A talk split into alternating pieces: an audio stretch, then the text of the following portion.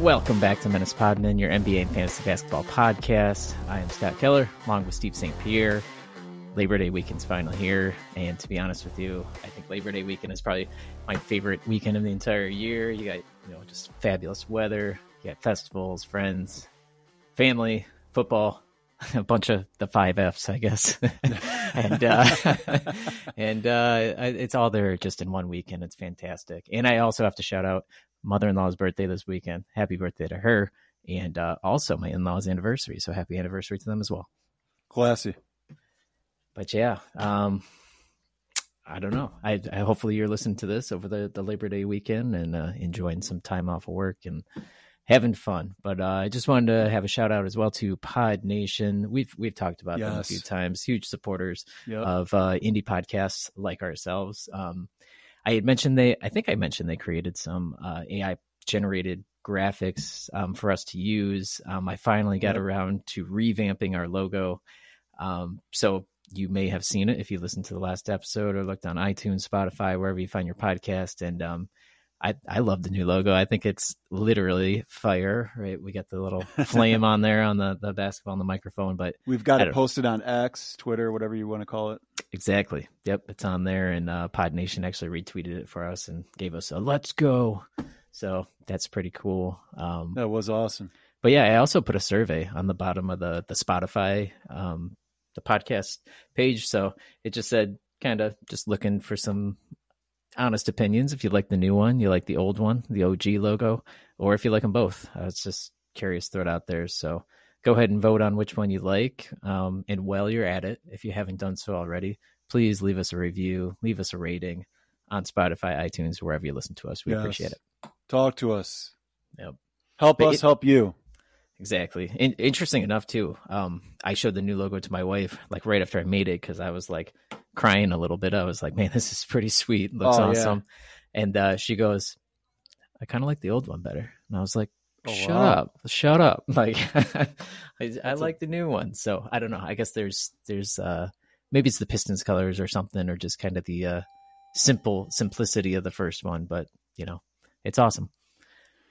Yeah, you know, I'll say I do think that like how you designed the original one with like the, you know, the NBA logo in mind. Yeah. It kind of went along really nicely with showing, you know, hey, this is an NBA kind of focused podcast.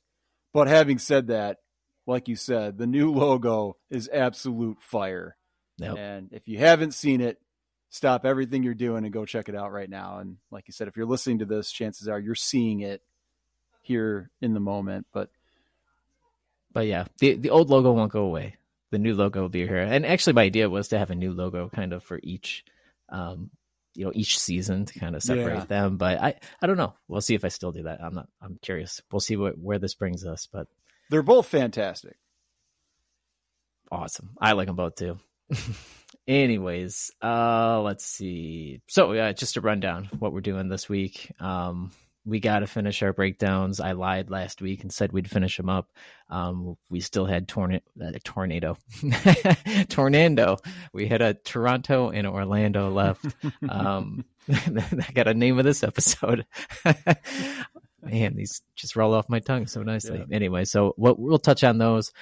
We've got a fantasy 101 kind of breakdown of just, you know, settings and things to look for in your fantasy leagues, just as the fantasy drafts start for basketball here soon, and looking at rankings and all that stuff. So just ideas of what you want to do with your league going forward, and things, you know, I know definitely that you kind of like, don't like, and just some ideas to throw around. So yeah, or if you're brand new to fantasy and you're like, what the hell is this? You know, what should I do? Or what are these guys saying I should do? And we'll get into all that.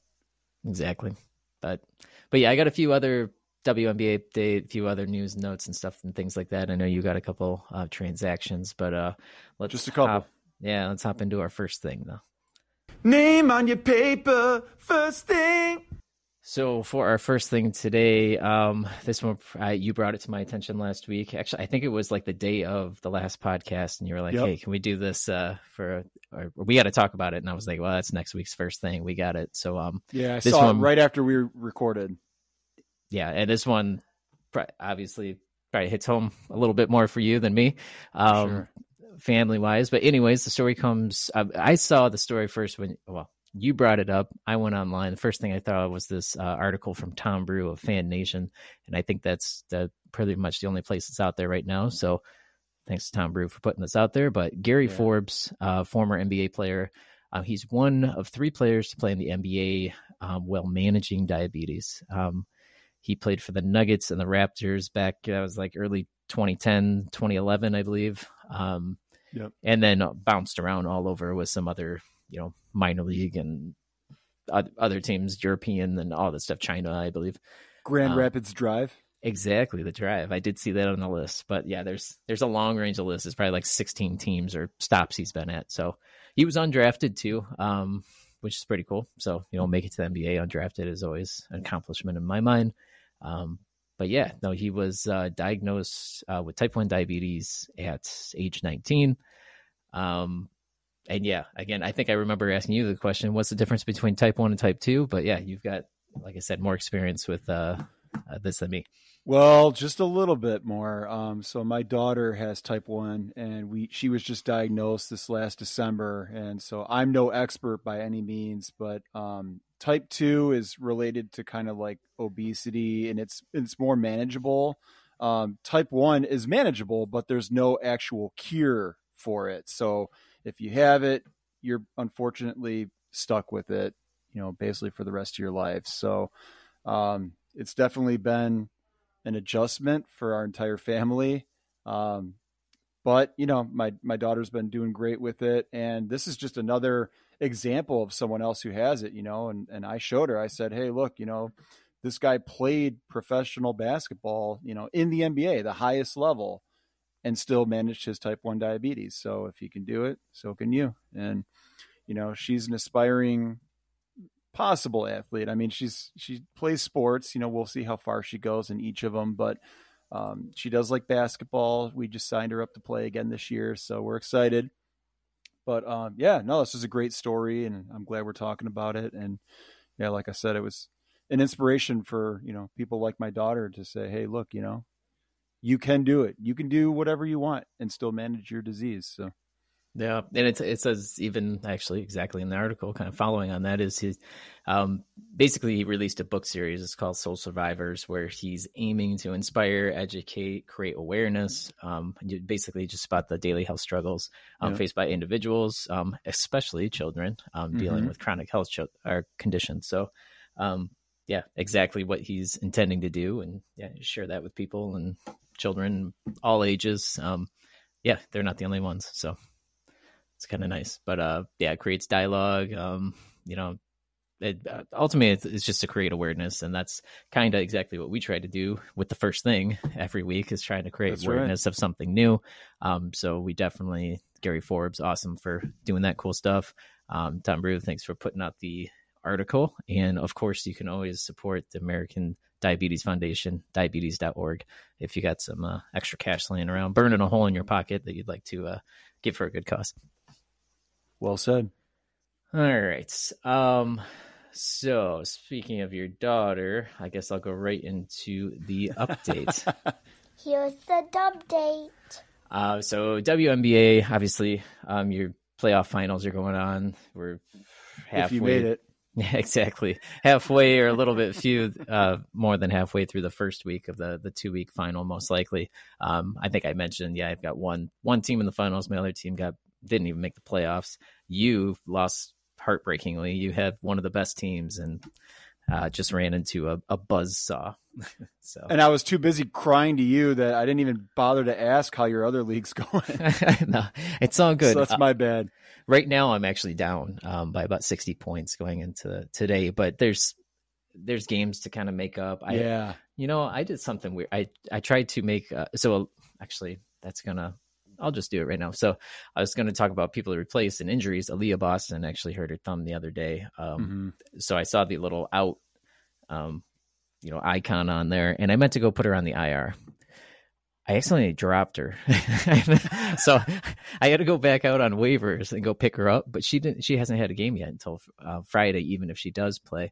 So I didn't miss out on anything, but I was freaking out. I was like, crap, I'm in the finals and I just dropped Aaliyah Boston. This is not good. So, maybe I got to get my eyes checked here, but Any race. If she is out, though, I may pick up Amanda Zahui B, Victoria Vivians, or Emma Cannon. All good replacements for her if she is out. So if you got her, if you're playing and you got her, go check that out. Other people injured right now: Diana Taurasi, we mentioned last week, the toe. Mo Jefferson was a good pickup to put in her place. She's still day to day. I don't know if she'll play here next game. So just watch your lineup. They've already been eliminated from playoff contention. Correct. So we're talking about possible shutdown risks at this point with that team. This is true. That's absolutely true. So there's that to look at. Chicago, though, is still a little alive. Guards, you can look at Dana Evans, who's been getting really strong here at the end of the year. And, of course, one of our fan favorites, Megan Gustafson. Yeah. She can always be played if you need somebody and she's available. So this is it. Pick up everybody you can and use all your moves and just go for it. So, yep. Let's see what else. Oh, there was a good, actually on ESPN, there was a really good article that came from Alexa Philippou. Hopefully I pronounced that correctly. Native of Baltimore. She's a Stanford grad. She does women's basketball reporting for ESPN. I think it was just out there today, but they basically sent out a survey to, I can't remember how many people.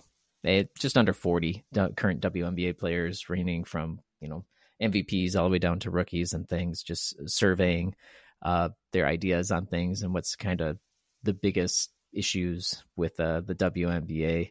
And there were 5 major issues, but I'm not going to go into all of them. Obviously, we probably know a lot, like the travel issues, the safety issues, money, expansion, all those things were out there, some salary things too.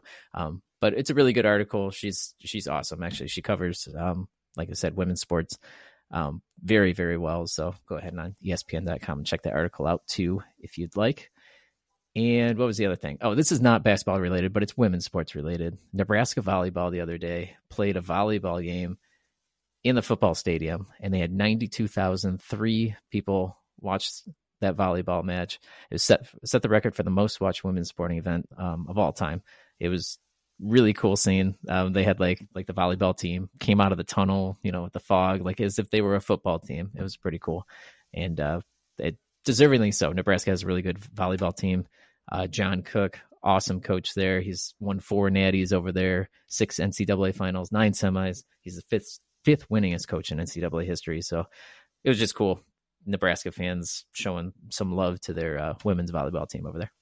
That's great. And for athletes, there's no better feeling than like coming out of a tunnel or whatever and just having all those fans up screaming, fires you up, gets you ready for the game.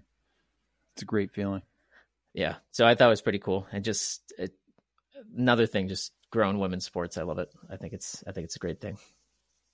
Let's see. So let's go to your moves first. And then I got a few things after that. Okay. Not much here.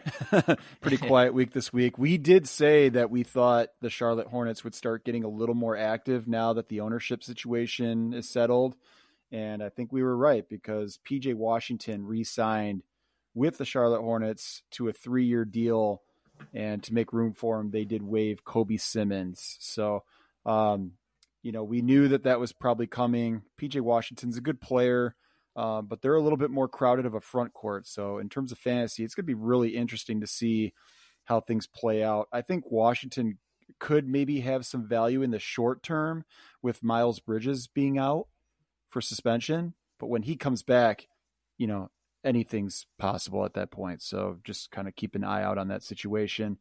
The only other move we saw was Svi Mykhailiuk is signing a 1-year deal with the Boston Celtics. And that's just a good kind of depth move there for them.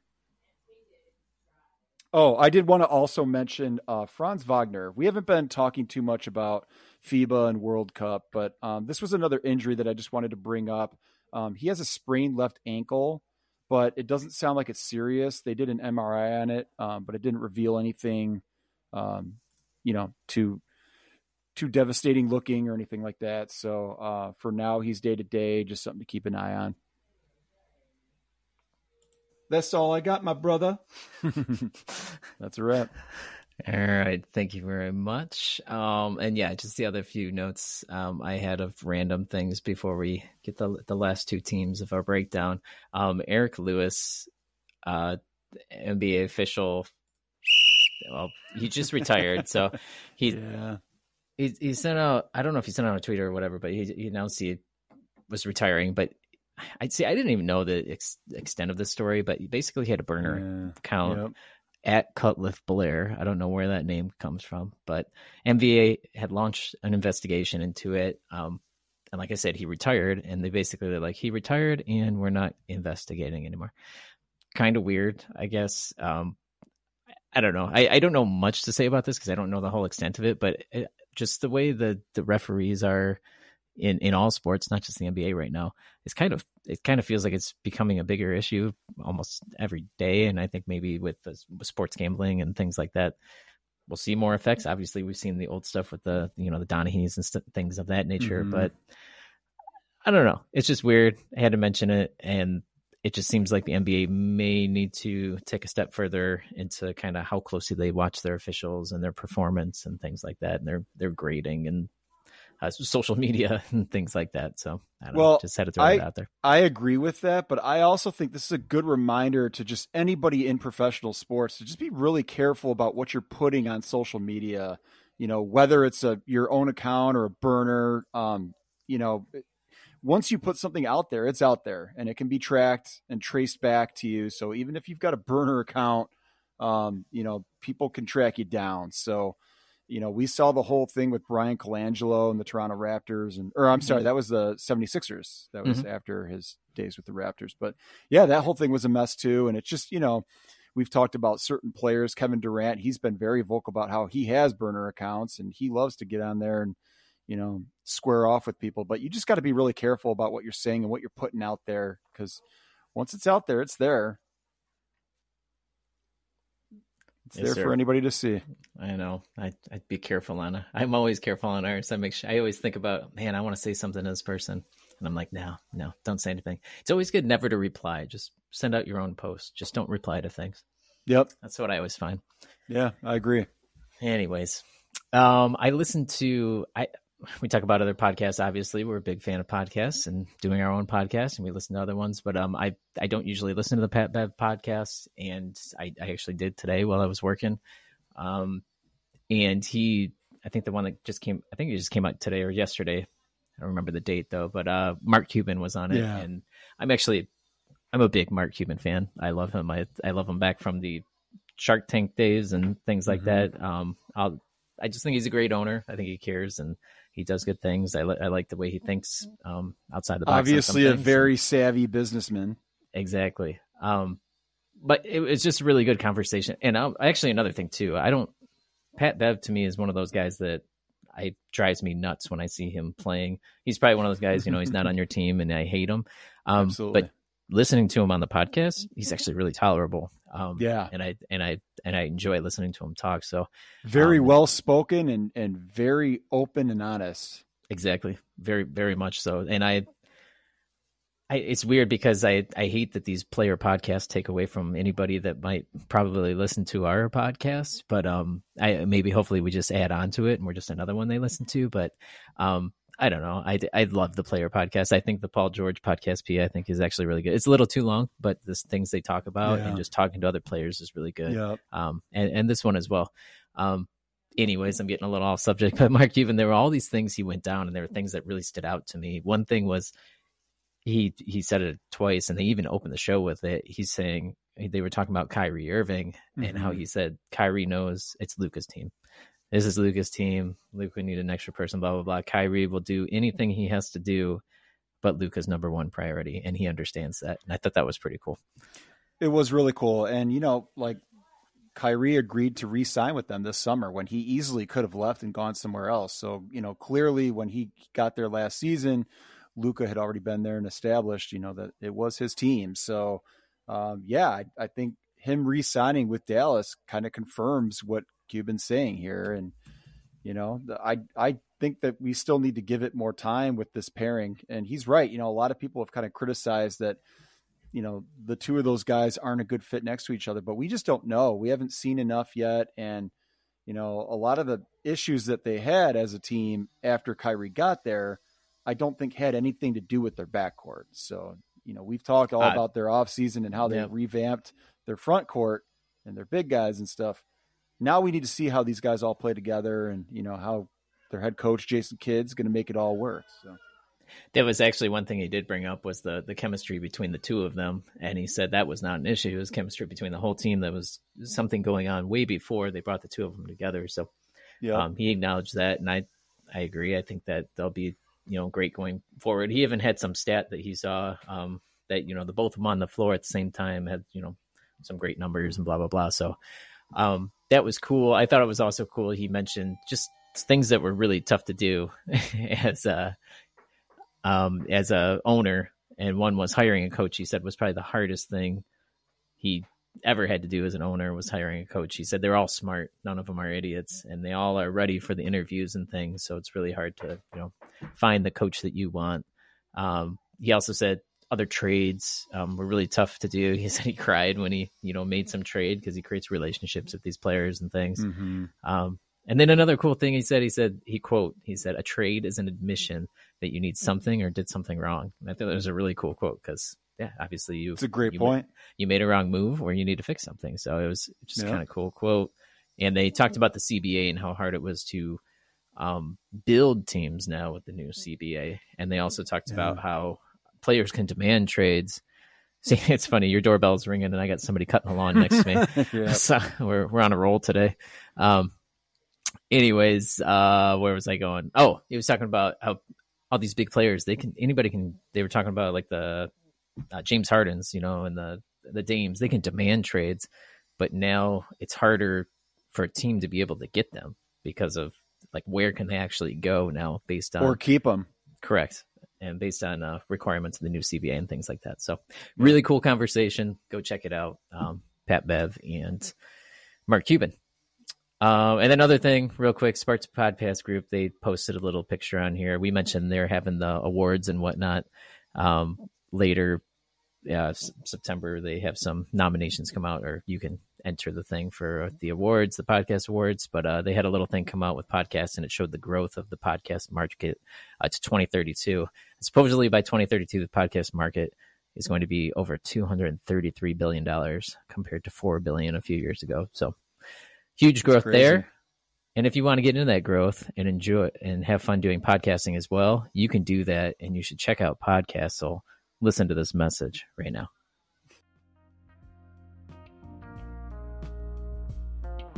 Hey, this is Steve from Menace Podmen. Scott and I have been having a blast creating our podcast. I can't tell you how much we look forward to recording days and providing amazing NBA content to our listeners every week. It's hard work, but with the right software, it's a lot easier. We use Podcastle to seamlessly edit and create production quality sounding podcasts. Podcastle is now equipped to record audio and video and distribute to all the places podcasts are found. You can find a link directly in the show notes to Podcastle. So if you're a podcaster or future podcaster, go check out Podcastle. All right. So as mentioned on the top of the show, we just got two more teams to run through here.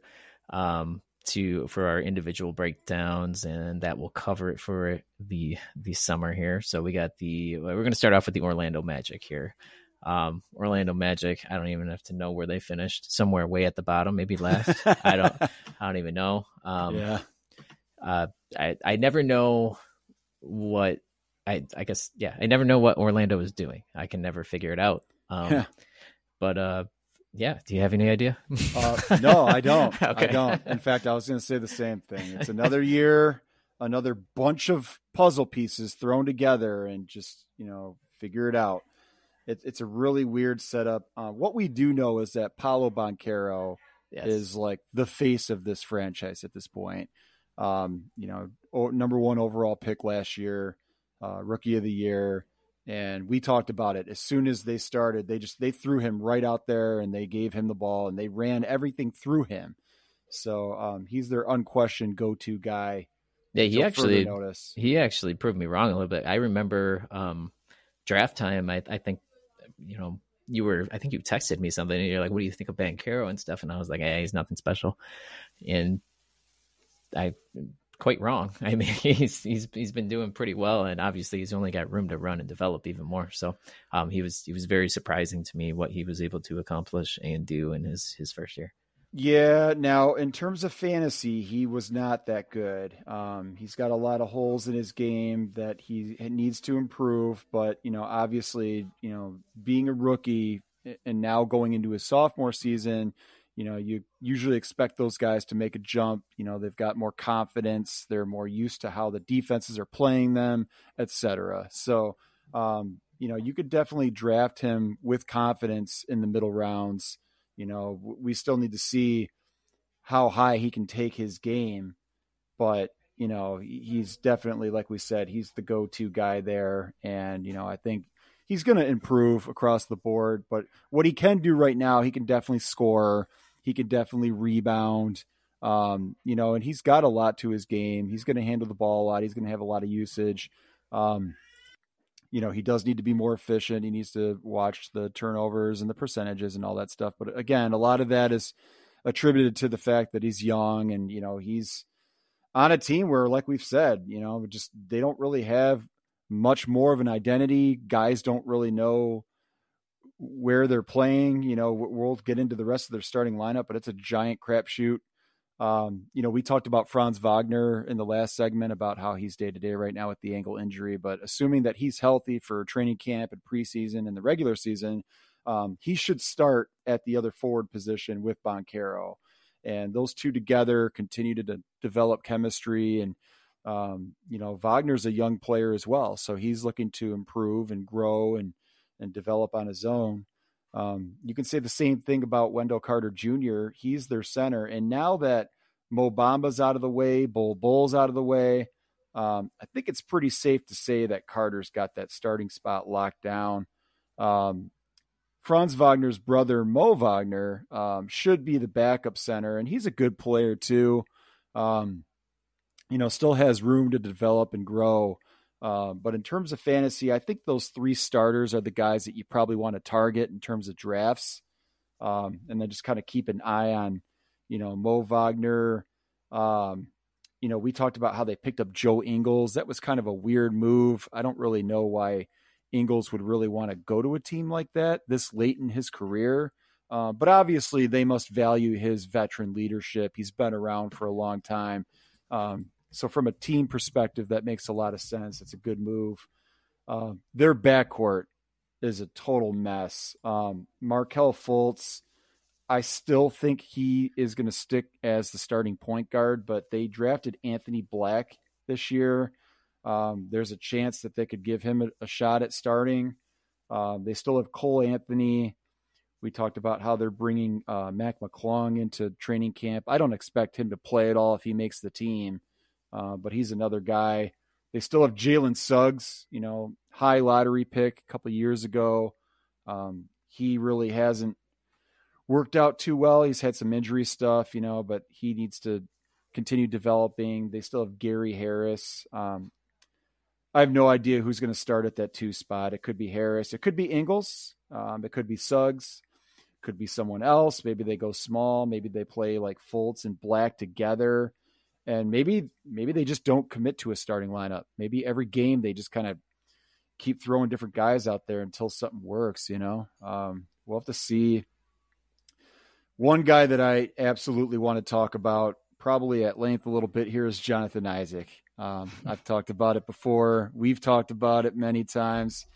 I love this guy. And I would touch you right now if I could through the mic. He's got such a great fantasy game, such a fantasy friendly game.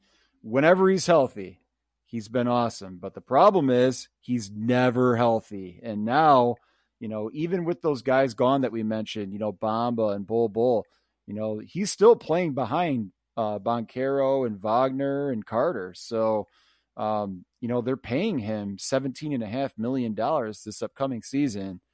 And we have no idea what his role is going to be. In terms of fantasy, I still like drafting him late just as kind of a flyer pick, and let's just see what happens. You know, maybe he gets traded.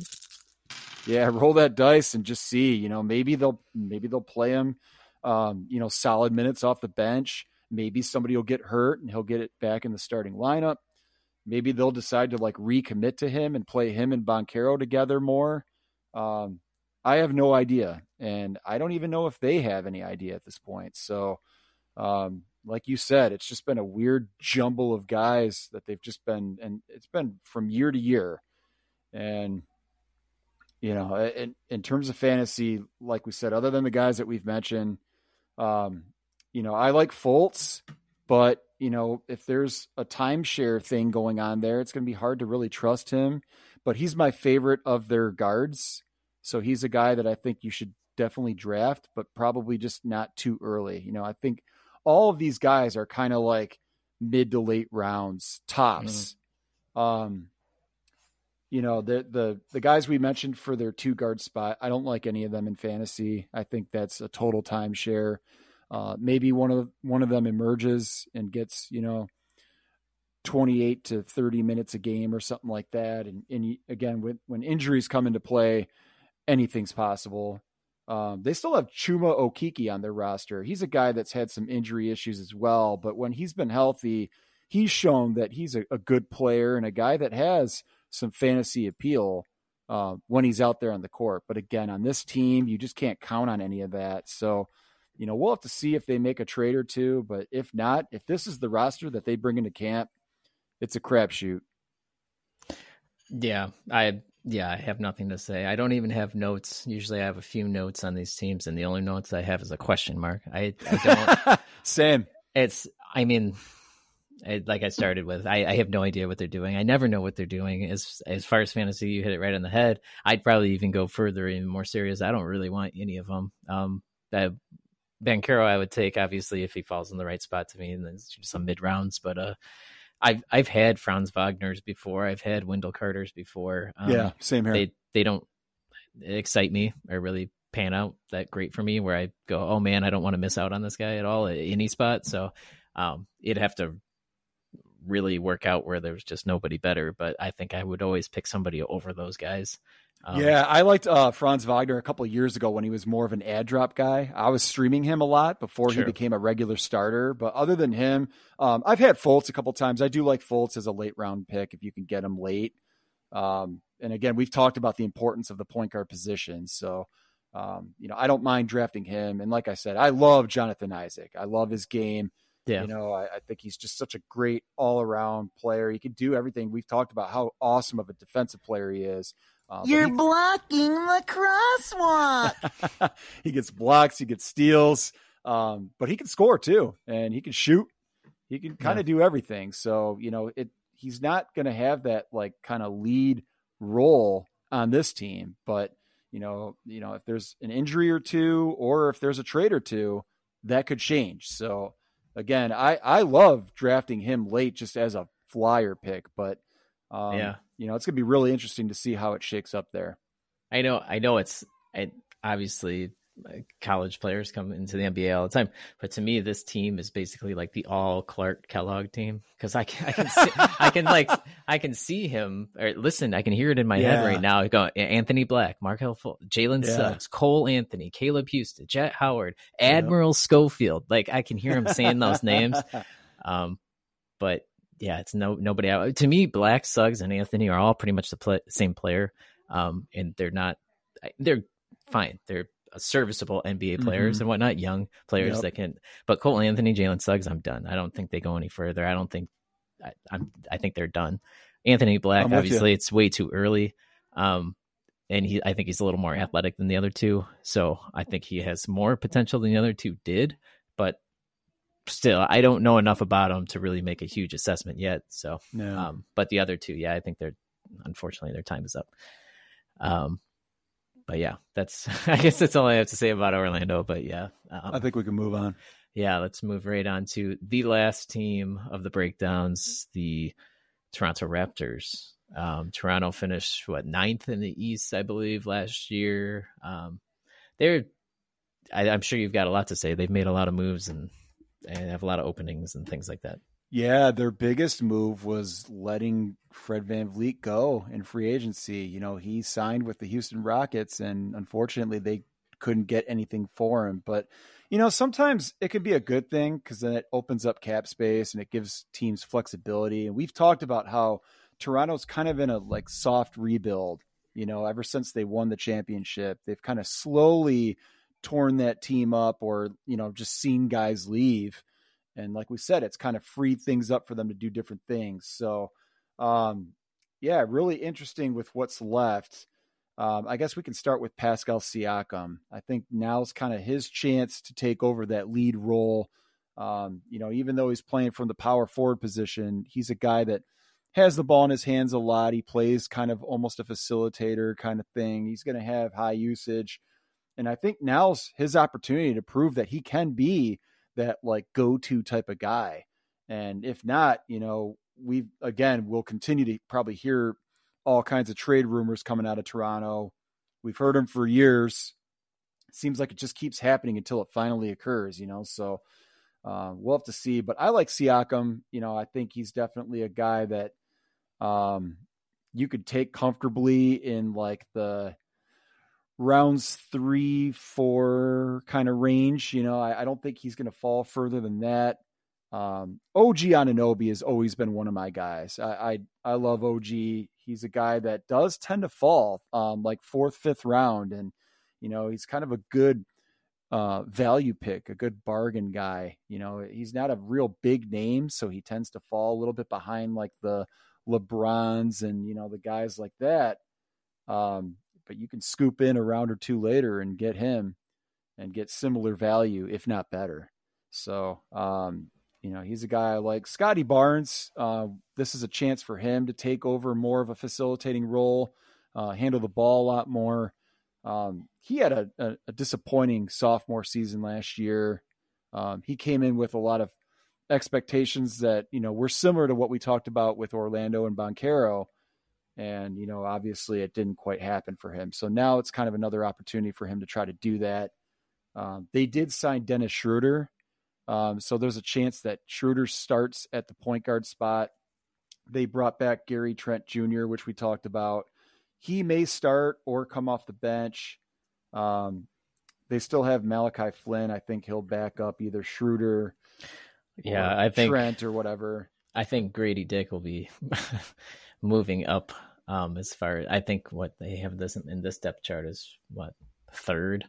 But I guess the problem is I don't know if you can play anything other than shooting guard. Well, and this is what's weird is like that they lost their best player in free agency, but yet they still have a lot of guys. You know, they've got you know, Garrett Temple, who they signed. They still have Otto Porter under contract. If he's healthy, he's a guy that can get minutes. They still have Thaddeus Young. They signed Jalen McDaniels. And we haven't even talked about any of their big men yet. They still have Jakob Poeltl, who they re-signed. He's going to start for them at center. They still have Precious Achiuwa. They've got Chris Boucher. They've got Thad Young. Christian Koloko. Yeah. So they've got a ton of guys. So kind of like Orlando, you know, it's a very much like a wait and see. They actually kind of remind me more of our Pistons in a way, minus the Siakam, let's say, and the Jakob Poeltl, but like everybody else is kind of Dennis Schroeder would be like our Joe Harris kind of guy. Yeah, like just some older guy we just picked up to, you know, kind of fill in a spot. And then Scotty Barnes, Cade Cunningham, they have their, you know, they were the same year, right? Going for rookie of the year and stuff. And I don't know, we just had a bunch of people that we could choose from. And I think that's kind of what they're doing. It's almost like a tryout year. Yeah. I feel like their starting lineup is more set in stone, but I think their rotation as a whole is an absolute crapshoot. And again, it's going to come down to who's healthy and who's there. You know, we're going to continue to hear trade rumors and they could make a trade any time now. So we'll have to wait and see, but this will be a team to watch in preseason for sure, you know, and again, new coaching staff here. So, you know, brand new coach, you know, so yeah, we're going to have to kind of see how, you know, the rotation looks and who's playing where, and, you know, that could vary game to game, especially early on.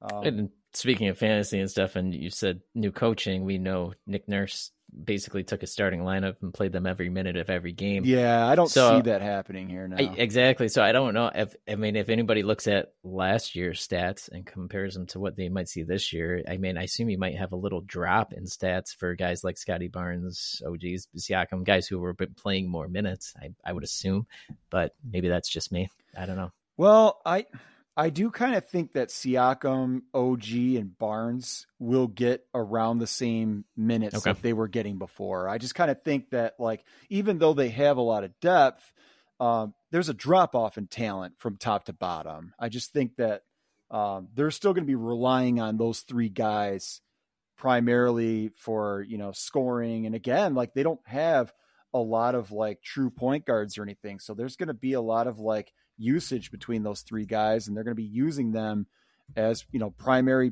playmakers. So I think a lot of the offense will go through those three. And again, they've committed, you know, to Pearl. They brought him back on a pretty big contract. So, you know, I think he's pretty safe to, you know, say he's the starting center there. So, you know, he'll get a good amount of minutes. And then, but I guess the other rotation. Sorry to cut you off, but I guess the other question too is, are they a team that at the end of the year, they're even competing for a play-in spot any longer? And that's exactly what I was going to say too. Yeah. Because again, like, if they're competing, they'll probably wind up playing more of the veteran guys, but if they suck early or have a couple injuries or something, they might blow it up or shut people down. And then, like you said, they're playing guys now like Grady Dick, you know, Flynn, some of the younger guys, Precious Achiuwa, giving them more minutes, and, you know, sitting down the guys like the Otto Porters and the Thad Youngs and the Garrett Temples. So, you know, we'll just have to see. You know, it's going to be interesting throughout the entire season, but, you know, we can definitely watch them in preseason and just get an idea of how they're going to be using these guys and then go from there. But again, in terms of fantasy, I think Siakam's probably like a third, fourth round guy. I'd say OG and Barnes probably go around like the 4 to 5 round range. Pirtle's a mid-round guy, you know, center depth. If you're looking for like a, you know, third center on your team or something like that, just keep in mind he's not a very good free throw guy, so he's maybe like a punt free throw type of guy. Yeah. And then, you know, late round flyers on Gary Trent Jr., Dennis Schroeder. Schroeder's never had like an amazing 9-cat game. Gary Trent is a pretty good 9-category guy. He hits a lot of threes. He can be up and down in terms of percentages, but if he's got the volume, if he's getting minutes and he's getting touches, he's usually pretty good. So I like targeting him late. And that's about it for me in terms of fantasy. You know, Chris Boucher used to be an industry darling because of his per minute upside, but you know, we've seen over the years his minutes have been jerked all around, and you know, I don't know that that's going to change with this new coaching staff. You know, if it does, then he's a guy certainly to keep an eye on. But again, with all these other names, all these other bodies in their front court, I don't see it happening. No, I have nothing else. That I want to be on the Scotty Barnes train. I want him to get better and better. I hope that he can. He, to me right now, if I think about it as far as numbers wise and his lines, comp wise, he's like a Josh Giddey to me. He's got the potential to get better, but he kind of puts up, he's got holes in his game. Yeah. And he's got plenty of like time and upside to fix those holes. But, you know, we've got to see it, it to believe it. Yeah, I have a soft spot for these guys, those like Scotty Barnes and the Giddies, that I just want. I know they can do it. They have the potential, and you can see them put up these. Like they could put a line that's like 7-7 or 10-7 and 7, like every night. They could get the rebounds. The talent's definitely there, and I mean, you know, balance is balance. If a guy's a triple-double threat, he's going to have some kind of value in fantasy, you know. And then you just hope that their percentages don't completely tank you, or that the turnovers aren't too bad. And then you just kind of go from there. Yep.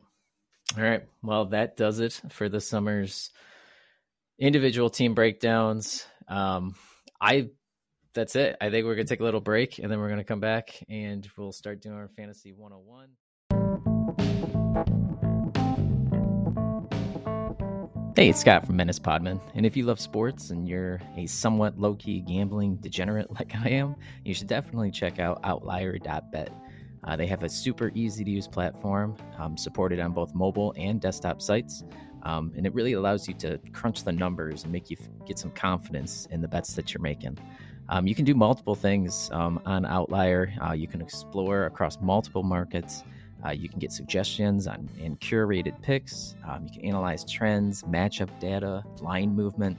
And my favorite feature, Outlier is integrated with multiple betting sites, so you can seamlessly transfer your picks to automatically fill out your bet slips with just as easy as two clicks. So there's a link directly in the show notes to Outlier. You should check them out. Click on the link, go to the site, sign up, get a free 7-day trial of Outlier, and go win some money.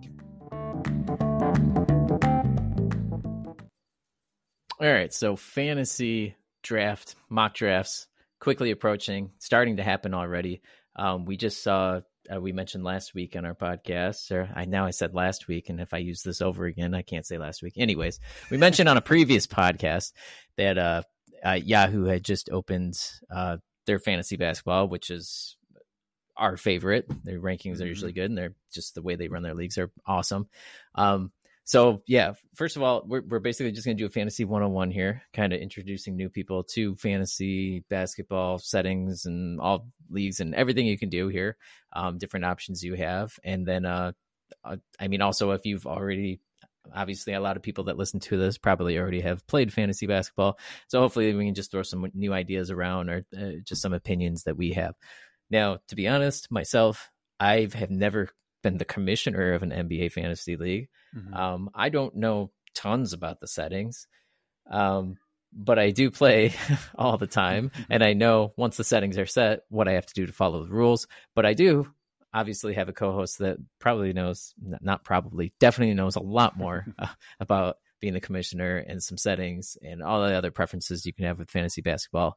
And so I'm throwing this to you and I'm just going to follow along. So yeah. And what's nice about this is it's going to help, you know, all different levels of fantasy players. It's going to help with people who haven't played or had as much experience with playing or running leagues. And then it's going to help with people who have been doing it for a long time and, you know, kind of throw out some ideas of like how you can improve things and tweak things. And we've touched on it, you know, over the course of the, 9 or 10 months we've been doing this now in Menace Podmen. And even before that, you know, we've talked about certain things. You know, we talked about ideas for the fantasy playoffs and stuff like that. We talked about end of season stuff, and we're going to get into that a little bit today too. So that's all stuff that's always good to just kind of take in and listen to and just think about, you know, how can I make my league better as a commissioner and stuff like that. You can always, you know, toss out ideas and listen to ideas and then just, you know, utilize them any way that you want to. So it'll be beneficial to anybody who listens to this. Sounds good. So I think the first way you got your ways to play, obviously the thing, daily fantasy sports, you threw it out here. I see it as a topic here. Yeah. That's the thing that really, that's my expertise. I love the daily fantasy sports because I love not having to pay attention to things sometimes for a whole season. So yeah. So daily fantasy sports, for anybody who doesn't know, DFS, it's basically just you almost every single website that does fantasy has some form of DFS, but the most popular ones are like DraftKings, FanDuel. But you can go on almost any other fantasy site and they have some form of daily fantasy sports on there. It's basically just, you go on every day that you play and you pick players who are playing that day. And you typically have until 7 p.m. that day. It's usually Eastern time, to set your lineups and just pick whoever's playing that day. Yeah. And I would say a lot of the daily fantasy sports, you do them by time brackets too. So they'll do a full day and they'll also have separate contests for 7 o'clock games, 10 o'clock games type thing. So yeah. And you kind of have like a fantasy budget that you can spend. And we've kind of talked about it a little bit, like the higher priced players are your star players, the ones that are expected to have the best performances that night. So, you know, those guys are typically the higher price. So you can't make your whole team be those type of guys. You have to be strategic about how you spend your budget. Strategically cheap. Exactly. So, it's fun. But there's a lot of luck involved. There's a lot of a lot of just paying attention. You're right. You don't have to pay as much attention in the long term, but short term, you have to really look at matchups and who's healthy, who's hot right now, who's cold, which, like you said, is a lot of fun. And it goes along with a lot of betting analysis and a lot of strategy for that too. So, but it's a completely different game from if you're doing season long leagues. And that's my personal preference, because I've always enjoyed the challenge of you draft your team, you put your team together, and that's your team that you manage throughout the season. And you can make trades and you can make changes. You can, adds, drops, all that kind of stuff. And it's really, I kind of feel like that's where fantasy came from, the dream of being a general manager, or when fans would say, oh, why did they do that? Why did they trade that guy? Or, this guy's a bum. I wouldn't have done that. I would do this instead. The fantasy sports gives you, the fan, the opportunity to, run your own team. You're the boss. And, it's a fun challenge. And, depending on what sport you play, what sport you follow, obviously we're covering basketball, but it's just a way to kind of put yourself into the game. And it gives you more incentive, like we've talked about before, to follow along with what guys are doing and what players are, producing in terms of stats. And, it's a great way to just kind of follow along with the box scores and pay attention to trends again. And who's playing where, who's hurt, who's hot, who's not, all that stuff. So yeah, I agree. That gives you, you're basically a general manager of a team, which is pretty sweet. And I think, the daily fantasy sports, one of the biggest downfalls to me is that you're just interacting. Well, you don't have to, you can set up, leagues amongst your friends, but this, usually you're just in a pool of public people who knows where they're at. And you're just playing against them. Whereas your season log leagues that we usually play, you're usually playing with your friends. And that's, we'll get into that. Yeah. We'll get into that a little deeper, but there are different options that you can do for that. And there are different, that'll get into kind of what you're going to want to do with your leagues, depending on those situations, but we'll save that here for a little bit.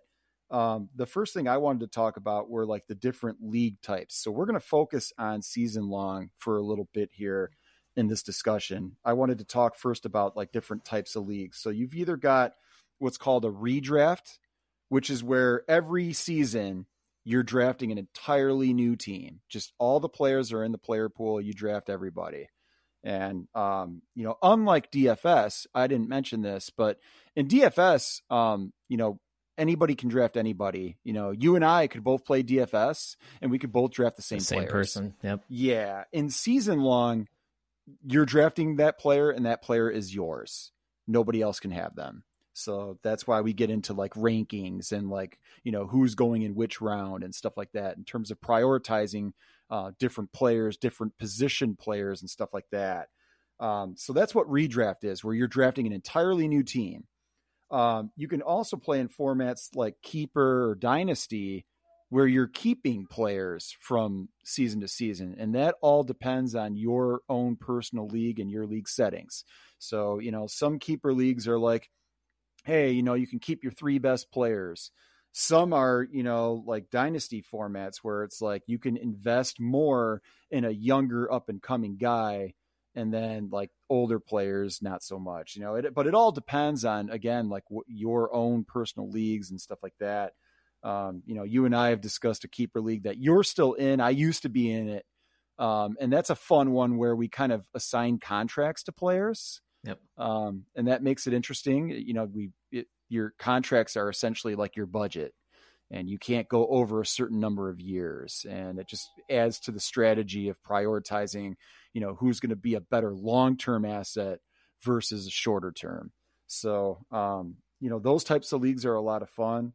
But the redraft leagues are the most common. And, when we're discussing typically on this podcast, when we're discussing drafts and mock drafts and where guys are going in drafts, we're typically talking about redrafts. So, yeah, myself personally, I definitely prefer redrafts over keeper dynasty leagues or anything similar. I just think the redraft is the best to me. And it gives you that option to get in and out too, if you want to. If you, I feel like you almost get stuck in keeper leagues and you don't get replaced. I guess there's the option too, but I don't know. I feel like the redraft, you get the people are focused for the year that want to do it for the year. And yeah, you're starting fresh. Yeah. And I think this is I kind of want to segue here into draft types. You know, we'll get into more of the season long league types, but I want to talk about drafts here for a second, because this brings up a great point. I agree with you. I think redrafts are the best. And I think the biggest thing for me is drafting your team, and the fact that like you can draft your whole new team, start over. Everybody's excited. It's a brand new season. Everybody feels like they've got a chance to win. Everybody's excited. And, you know, sure. I mean, it's the most exciting part of every fantasy league, I think, is the draft, right? Yeah, absolutely. So, and I was going to say, you mentioned, you know, the idea of being in a league with friends and stuff. There's different ways that you can draft. And you can either draft online or offline, in person. My personal favorite thing to do is to draft offline in person, when you can get all your buddies together and either go to somebody's house or go to a place, you know, a restaurant or bar or something like that. And you can do a draft in person with everybody there, and everybody can kind of see everybody's reactions and stuff. To me, there's nothing better in terms of the fantasy sports experience than that particular day and events, you know, just that draft, being there live, and, you know, the nervousness that everybody has. And especially as the draft gets deeper and, you know, who's falling, who's rising, all that stuff. It's just so much fun. Yeah, that moment when somebody snipes somebody right before your pick and they just fall backwards with their arms in the air. Yeah. You SOB. Like, that's fun. But the most common way that we see it across different fantasy sites is to do the online draft, where you have a timer set. You can only have however many seconds to make your pick. You're drafting online, so it just kind of keeps moving. And that can be, you know, obviously that has a lot of pressure too. You know, you're on the clock. You don't want to click on the wrong player or anything like that. So it is easier to kind of make those type of mistakes. So I'm not as big of a fan of those, but that's how you're going to do mock drafts as well. You're going to be on a timer, you're going to be online and stuff like that. So I would even say stupid comment, but a lot of people might have older people that are in their drafts. And I just had a fantasy football draft recently, and it was an online draft, but it was after a party. So we were all, half of everybody in the league was together. So we all had our phones out and we're doing this stuff, but there was somebody outside smoking, and he was a little older, not so much over. He's a great guy, but he had, you know, he didn't log in time. He didn't get there. So exactly. Not as savvy. So his first pick was, you know, Cooper Kupp. It was an automatic pick that he didn't actually want to make, but he wasn't able to. So basically, in a long story short, I'm just saying, the in-person drafts, like you said, less pressure, and you don't have to be technically savvy. You won't forget about the draft time. You won't all those different things, pressing the wrong button, like you just said. So that's another advantage. And that brings up a great point. So, you know, if anybody's wondering, like, what happens if you run out of time, what does happen is you get auto drafted, which means you're relying solely on whatever site you're on. You're relying on their pre-ranks, their default rankings at that point. They just give you who they deem to be the best player available, but they're not taking into account positional need or, you know, obviously anybody that you have, you know, personal preferences towards. So, because they don't know that. So yeah, it's tough. You know, you definitely, if you're into it enough, you can make your own rankings, and depending on which site you're on, you know, we've talked about that. Some sites allow you to use your own pre-rankings digitally online. Some don't. That's why, again, I favor the, you know, offline drafts, where you can kind of do everything on your own time and your own terms and your own way. You know, but it's to each their own. You have the options to do them differently. In terms of draft types, there are actually, you know, can I say one more thing? Yeah. Now that I'm thinking about it. So we had we have a draft coming, not for basketball this weekend. I'm unable to attend because of the birthday that I mentioned. My mother-in-law's birthday is this weekend, so I won't be there. So I'm doing some other things. So I guess that would be downfall of offline drafts is I could pre-rank and give you them, right? I can tell you and do it individually, but I can't pre-rank online and then just have it automatically work. So if people miss drafts, I guess one benefit of an online draft would be if a lot of people aren't going to attend, or, you know, people miss, maybe you do it online. You get together still for those people, but then do it online as far as you could still, if you're not physically there, you could still potentially have the ability to jump online and still make your picks. But there's no guarantee of that. You know, you might be so busy that you might not be able to jump on and make your pick. And correct, but then you could pre-rank. You could pre-rank at that time too. Pre-rank, yeah. Yep. You know, but you've got, if you're doing an online draft, like we said, you've got a running clock and stuff like that too. So you only have so much time to be like, okay, am I up? All right, I got to make my pick. And if you're busy, if you're in the middle of stuff, it's kind of hard to navigate that. So you know, there's ups and downs. Yeah, everything said and done, I agree though. The offline, in-person draft is the way to go. But just mentioning some devil's head, and we'll get and we're gonna get more into that. Trust me, we're gonna get into that here momentarily. I wanted to bring up real quick that there are two like main ways to draft in terms of draft types. Yep. The most popular, most common is a snake draft. And what that means is you start off, you've got the first, however many teams are in your league. You determine your order. The first team obviously gets the number one pick.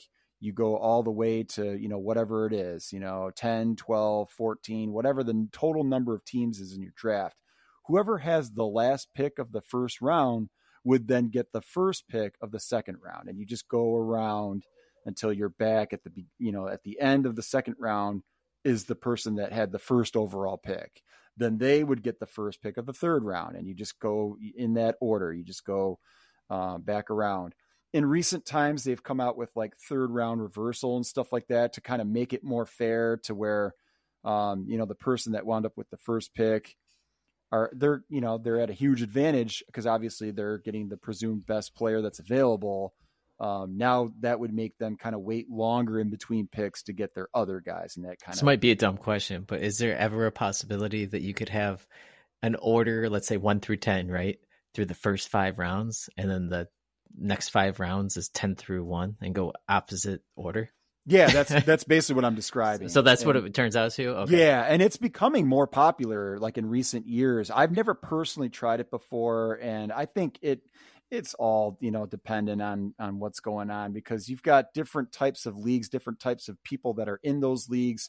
If you've got people who are hardcore, you know, that might make more sense for them, but people that are more casual and stuff, you know, it's all kind of a crapshoot anyways. And you know, we talk all the time about injuries and stuff. You know, who's to say that the person getting picked first or second or third overall isn't going to go down with a season-ending injury like right away? You know, anything's possible. So I almost feel like they should do a rotation of like you pick first. If you're the first pick, you pick first in the first round, second in the second round, third in the third round, and just keep going. A pick. You can do that, and again, like that's a.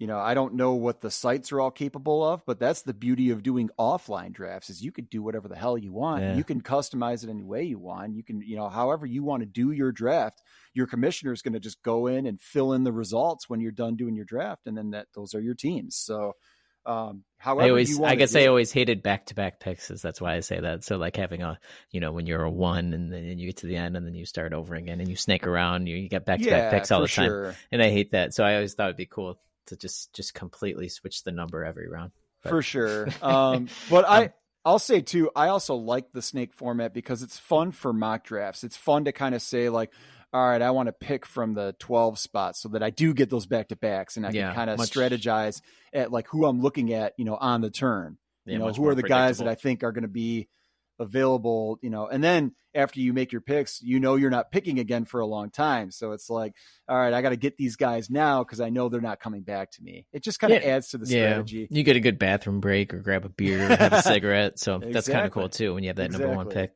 Yeah. So, you know, and like I said, snake is the most common way of drafting, but the other popular way to do it is auction. And I've never actually personally done an auction draft before. I've seen them.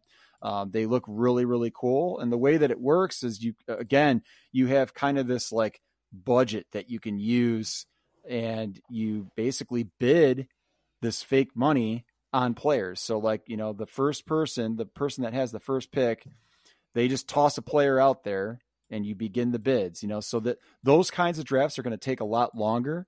if you're, you know, kind of in a time crunch, auction draft's probably not the best for you. But, you know, again, if you've got a lot of people in your league who are pretty hardcore, you know, it's definitely something that's, you know, popular and something that I've always wanted to try. Definitely looks cool. You know, but there are ups and downs with it. So, and again, it all depends on your league. It depends on who you're playing with. You know, if you've got people that are more casual, they're probably going to prefer a snake draft just because it's easier. It's less time consuming and, you know, just a little more chill. But it all depends. That's really interesting. Cause I've never done an auction either. Obviously if you do like a daily fantasy sports, you're using salary, but obviously you can't have the same person. So it's kind of I guess a in between, but it actually sounds like a lot of fun to me. I think I would be really into the auction drafts more than snake, because it kind of eliminates the thing. Like I said, having the predictable kind of, I know that's fun. I'm doing the snake stuff too. You have your, I don't know, your different ways of doing it, but I think the auction would be fun because then, you're not always picking in the same spot. You're trying to get the players you want. I don't know. It does sound cool. I'd like to try that sometime. And there's a lot of different strategy that you can implement with those drafts as well. Like you can throw a guy out there and then you can throw a really high bid because you know someone else really likes that player and you know that they're going to spend all their money on that guy. Yeah. Or on the flip side, you can toss somebody out there who's like a big time sleeper pick that you don't think anybody else is really going to know or care about, and you can get that player real cheap. You know, so there's a lot of different strategies to it. And again, that's where knowing your league and knowing who you're playing with has, you know, a major advantage to it. So, again, it's not anything that I've personally ever done, but it's something that I have seen and definitely something that I'd love to try sometime. And there's definitely mock drafts out there for both types. So you can try it out as a mock draft as well. Again, just know if you're committing to an auction draft, you're committing to a lot more time. So exactly. Just be patient. Let's get into the different season long league types. So the most kind of common and popular is head to head. And what that means is you're facing off against one particular team for that week. It's very popular in football because obviously football's weekly. They just play once a week. But it's the most popular format across all sports. So even with basketball, head-to-head is kind of the number one. You know, it's what most people play, where you're in a league with however many teams, but each week you're going up against one specific team. And in terms of scoring, there's different ways that you can do it. There's where you can do by each category, which is where, you know, like if you've got just every single category, it totals up your stats and then it goes off of that. There's also most categories, which is where you're just, hey, you know, we've got 5 to 4, you know, like I've got more, I'm better in these 5 categories and, you know, losing in these 4. So your score winds up being 5 to 4 that week.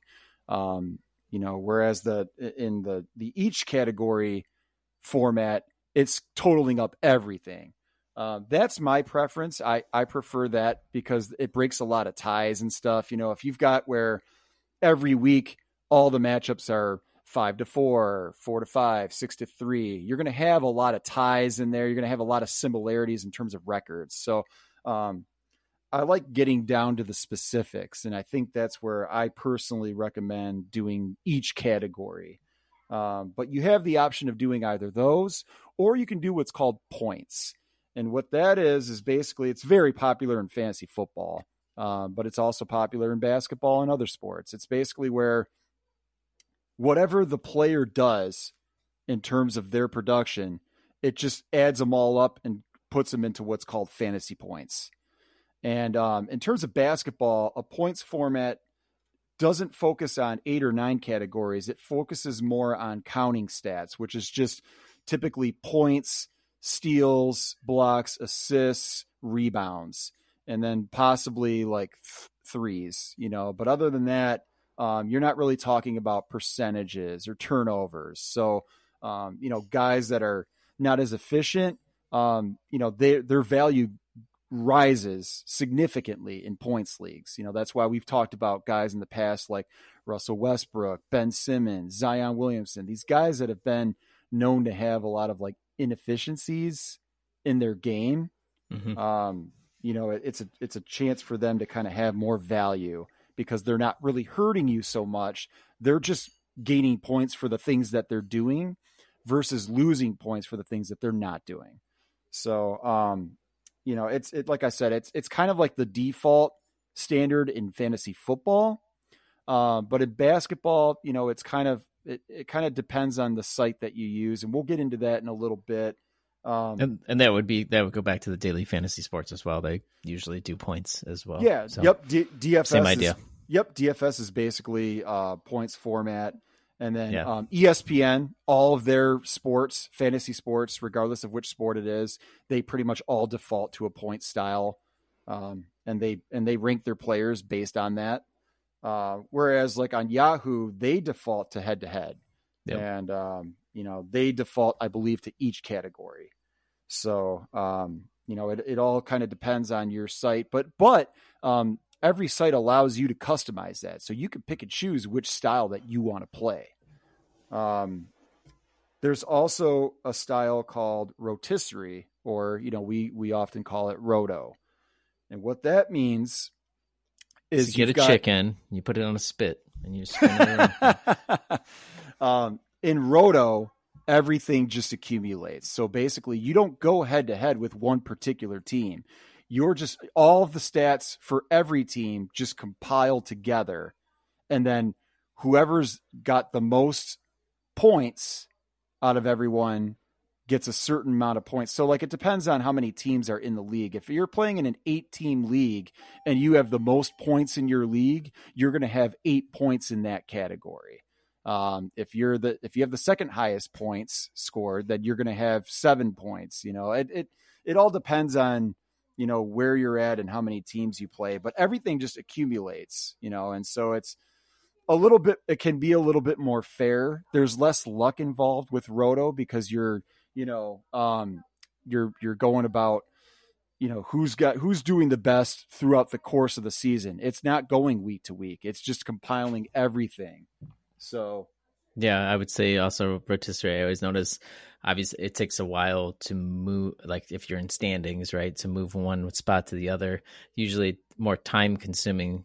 There's not big shifts within the standings in a small amount of time. Whereas head to head, you can get a lopsided matchup. You can get your somebody wins, you know, 8-1 or something all of a sudden. And, you know, they jump up somewhere and whatever. Rotisserie is great, too, for the kind of weed out the people that don't pay attention towards the bottom. Whereas I feel like with head to head, a lot of time you have some people that just don't pay attention as much as they should to their leagues. And it makes a big difference on different weeks, you know, head to head. So I think this is a perfect segue to talk about preferences, to talk about, you know, what, so we've kind of talked about this before. To me, in my opinion, I think fantasy sports and particularly fantasy basketball comes down to you, the player. What do you specifically want to get out of your experience playing? And, you know, we see people that want to play fantasy basketball just to try to make money. You know, they don't care who they're playing against. They'll go online and do all their drafts online, and they'll just play people for money. You know, they'll play, and, you know, some will play in like really, you know, high scale, you know, high risk, you know, formats, you know, where you're playing for tons of money. And then you'll have some that are a little bit more chill, you know, a little bit more, you know, just lower scale, you know, low risk, kind of just, you know, cheaper, you know, but in any case, they're playing for money, and they're playing strictly to try to win and make money.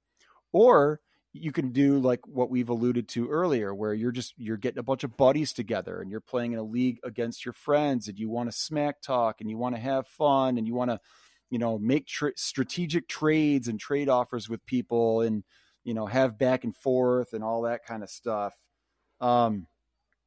This is my opinion. I think, in my opinion, if you want to play strictly for money, you don't care who you're playing against, you just want to play for money, I think roto is probably your best option, because it makes things more fair. It really just shows who has the best teams throughout the duration of the season. So if you've got the best team early on, like you said before, the chances of you losing your lead is a lot slimmer in roto because you don't have, you know, these like weeks where you lose 3 or 4 guys due to injury or like something happens in real life where a guy's minutes get impacted negatively and go down and then you lose, you know, stats out of that player and you're having to scramble and stuff like that. You know, a lot of like quirky things can happen in a head-to-head setting.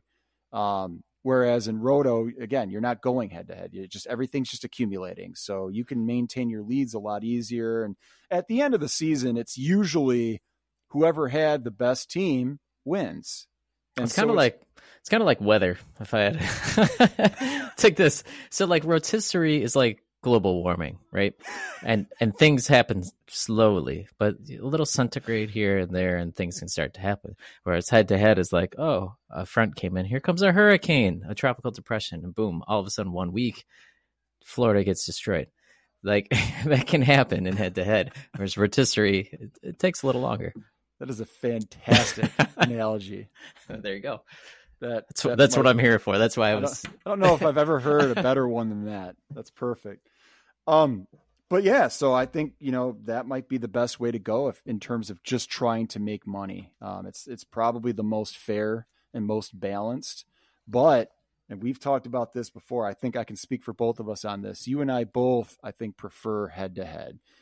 Just the excitement of it, the fact that it gives you that like March Madness kind of vibe, you know, like the anything can happen any week, you know, everybody's got a shot. If your team sucks, you know, you still have a chance to, you know, make some moves and come back and go on a run. You know, you have a fantasy playoffs. In roto, you don't do a playoffs because, again, everything's just accumulating. You're not going up against one specific team. But in head to head, you do a fantasy playoffs, which is almost like March Madness, where like you can have the best team during the season, but come playoff time, I mean, there's a lot of luck involved. You got to make sure that you're going in healthy, that you're going in hot, that you're making the right moves. If you've made trades, they're strategic. You can make trades. To be clear, you can make trades in any format.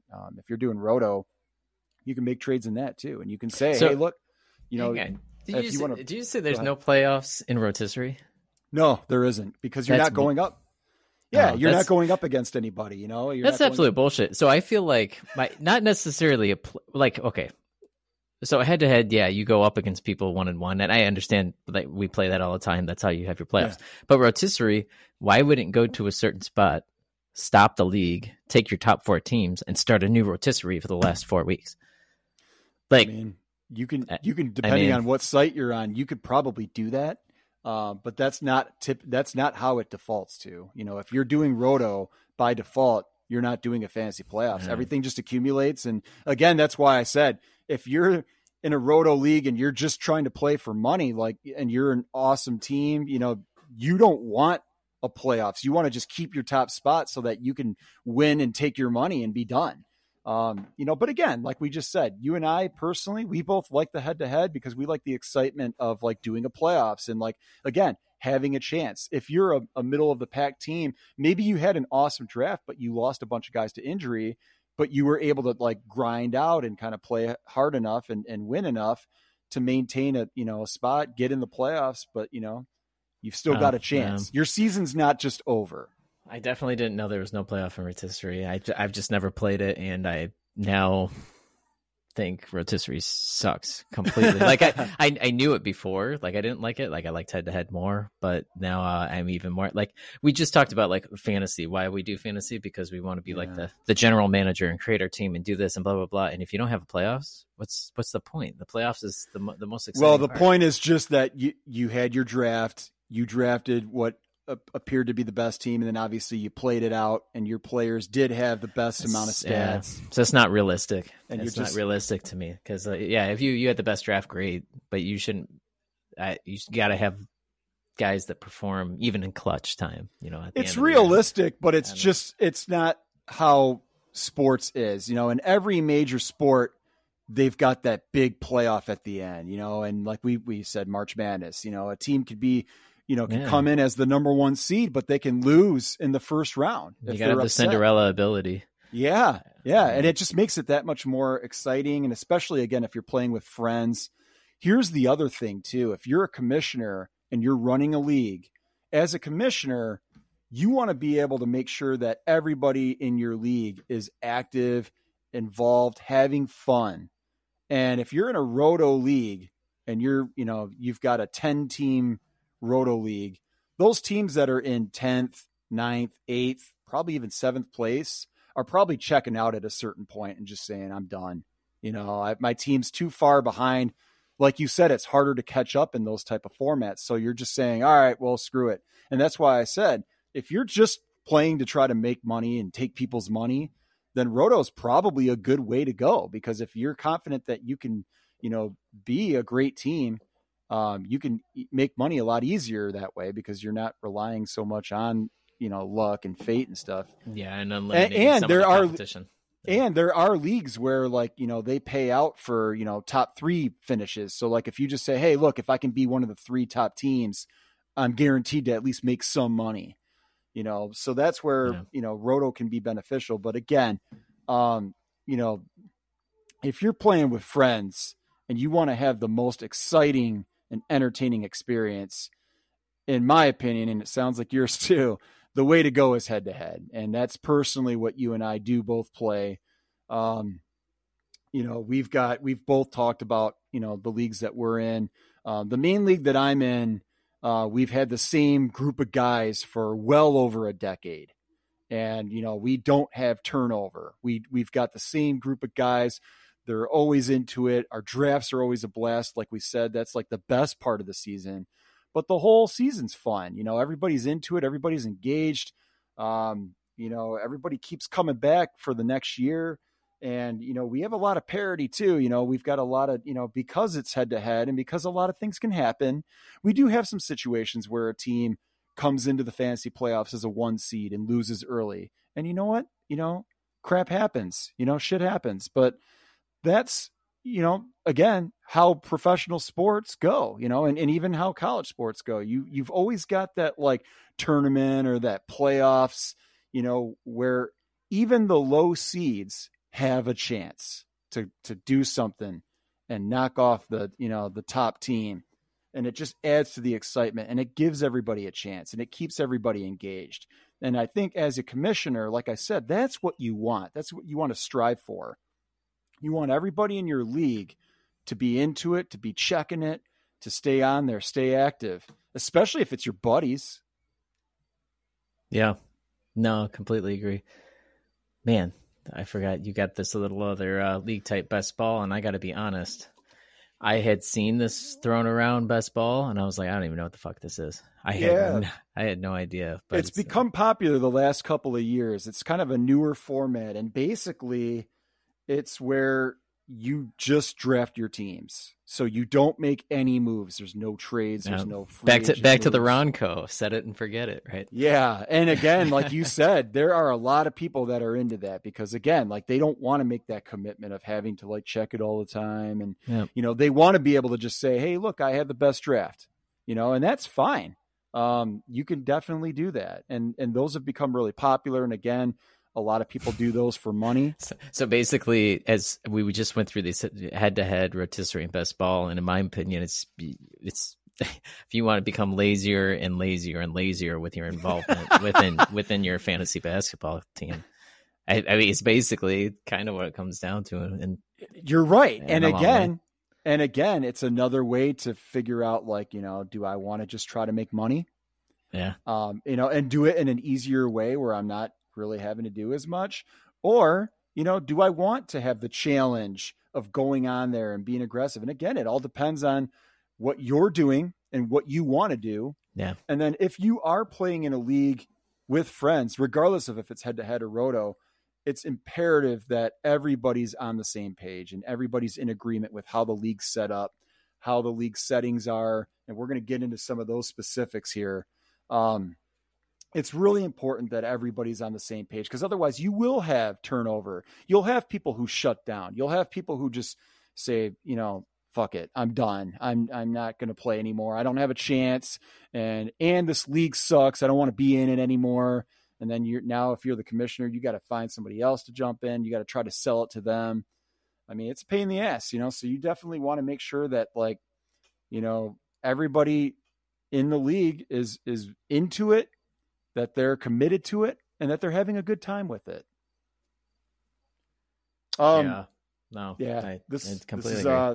We knew this would be a long conversation. Let's go ahead and get into our, we've got kind of a list of questions here that I'm going to read, you know, FAQ mailbag style. And I think the first question that I've got here is, when should drafts take place? You know, obviously the answer to most of these questions is going to be based on your own personal preference. But I think you and I can probably agree, and most people agree, the best time to draft is right before the season. That way you're, you know, you've got a clear idea on, you know, rotations and like who's injured, who looks like they're going to have a good year, who are some guys that maybe got overhyped and, you know, don't look as good now, you know, that sort of thing. You know, but we'll get into like when leagues can start and stop. You can do drafts at any time. You can do drafts after the actual season has started. So like if you're doing fantasy basketball, you could start your league and your draft week 2, week 3, week 4. That's nuts. You know, yeah. To me, I think starting at the beginning of the league is the most fun because again, like every team's usually healthy because players haven't played yet. And everybody's, you know, into it. Every team in real life thinks that they have a chance. They're coming into it fresh. You know, a lot of teams, we talked about all the changes that every team made and how their rotations look coming into the season, or at least coming into training camp. So everybody's optimistic, you know, and I think that's the time where you kind of want to start playing and drafting and seeing how everybody's going to look and, you know, who's going to wind up putting up the best stats. You know, I think starting off fresh is the most fun and the best way to go. I can't think of any great idea or logical ideas of why you wouldn't do it right before the season. I mean, everything you just pointed out seems like that makes the most sense. It's the most exciting time when you're looking forward to the tip off happening, but I'm sure there's some reasons why people do it. And if there are some reasons, send us a message. I'd love to hear them.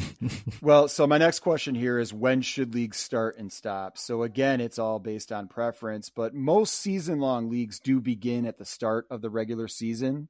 And they do all default to that. But like we said, you can change it.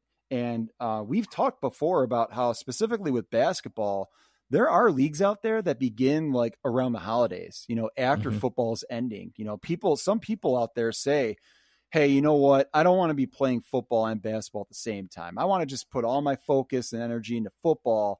And then once that wraps up, then I'll jump into some basketball leagues and I'll shift my priorities and focus to that. I can understand that. Yeah. And that's fine. You could do that. But again, you know, I think you and I agree that, you know, starting off at the beginnings, you know, probably the best way to go. And I guess if you're at that point too, where you're like, oh, I'm going to start a league in December or January, February, after football's over, just do the daily stuff. Like at that point. This is true. This is very true. Just my opinions. Yeah, no, I agree with you. We have talked before about this and you could go back and listen to previous podcasts and we'll probably discuss it again, but ending leagues, this is a big topic in the fantasy industry. Again, if you're in a roto league, you're typically not doing a fantasy playoff. So you can end those leagues whenever you want to. You can play them out for the whole season if you want, or if you want to end it on a specific date, most sites let you do that. No problem. In terms of head to head, you can play out the entire season. But we do not recommend doing that. You know, especially in the NBA, that last month of the season gets really chaotic. You've got a bunch of injuries, legit injuries. And then you have teams that are just resting players. You know, a lot of teams are jockeying for position. A lot of teams are saying, oh, you know, we're in the 3 seed. We want to stay in this seed because we like the teams that we'd be matching up with at 6. You know, we're trying to get to that 1 or 2 spots so that we can get home court. You know, if you're at the bottom, you're like, oh, you know, we're trying, you know, some teams are thrown in the towel and saying, we don't want to make the playoffs because we want to get a higher draft pick. So there's some shadiness going on and guys get rested and shut down and stuff like that. So me personally, as much as I love basketball and as much as I love fantasy, I just can't stand that last month of the season. The other thing, and we've talked about this as well, is for us basketball fans, you've got March Madness in March. Exactly. And I love being able to just be done with fantasy basketball so that I can just enjoy March Madness and just enjoy the tournament and just focus on my brackets. And, you know, I can still watch NBA basketball and still follow along with it without having to do fantasy and having to grind out those head-to-head matchups or be in a roto league where I've already established that I'm one of the best teams and the last month isn't going to matter as much. So I don't personally have a problem with ending my fantasy seasons in the early weeks of March and then just saying, hey, look, you know, it's been a good season. I'm just going to sit back at this point. I'm going to watch the NBA games and I'm going to watch March Madness and just sit back and enjoy it. And you and I have talked about this and we'll continue to talk about it. You could play fantasy during the NBA playoffs. And you and I are both big fans of that. We've talked all about it. We'll continue to do so. And so to me personally, I love taking the, you know, majority of March and all of April to just kind of, well, I guess it's technically the first half of April to just kind of like sit back and just kind of assess where things are and where these teams are in real life that are looking at the playoffs so that you can do a playoff league starting in mid-April, and you can draft a whole new team of guys that are just in the NBA playoffs. And then you've got a whole season of fantasy right there that you can do. And I love doing that, just taking that little break and then getting back into it with the fantasy playoffs. That's great. I was going to say earlier, you mentioned too, having doing football, ending football, then starting a basketball league. If you wanted to do it later, that is an option, right? Yeah. But also if you end that basketball league, like you just said here in mid-March, going into April, there you got your March Madness, but also April starts fantasy baseball. So if you're into baseball as well, you can start a whole new rotation going into baseball at the start of the season as well. So you got another thing that you mentioned, you can always do DFS. So if you're in a season-long league and you're concerned about, you know, stopping your fantasy league in March instead of April, you can stop your league and then just do DFS if you want to do something with the NBA. And that's a lot less, you know, pressure and annoyance because you're not necessarily as, you know, worried about who's playing and not playing. If you're doing DFS, you just jump on there, you know, close to the time to set your lineups. You just check on who's playing and who's not playing. You make your picks and then you're done. Totally. Yeah. So next question on here. How many players should you have per team? It depends on how many teams are in the league. Typically, though, a good number to kind of shoot for, in my opinion, is 150 to 160. I think that's a really solid number in terms of having a deeper league where you're, you know, having to kind of dig through the mines, so to speak, you know, to find, you know, those buried treasures and, you know, those guys on the waiver wire. You know, it's just a good balance to where, you know, there's talent out there, but you just have to work a little bit harder to find it because every team's deep enough. Every team's got enough talent. And that also leads to balance in your league. It makes it to where there's competitive balance. And again, everybody's got an opportunity to compete. And if somebody sustains a big injury or two, they can still make moves and still be competitive and still have enough talent on their team to field the competitive roster. Nope. Completely agree again. Yeah. You and I have talked about this before. How should trades be handled? This is completely up to the league. But you and I both agree on this. We recommend setting no restrictions on trades. Agreed. If team A and team B want to make a trade with one another, that should be the end of it.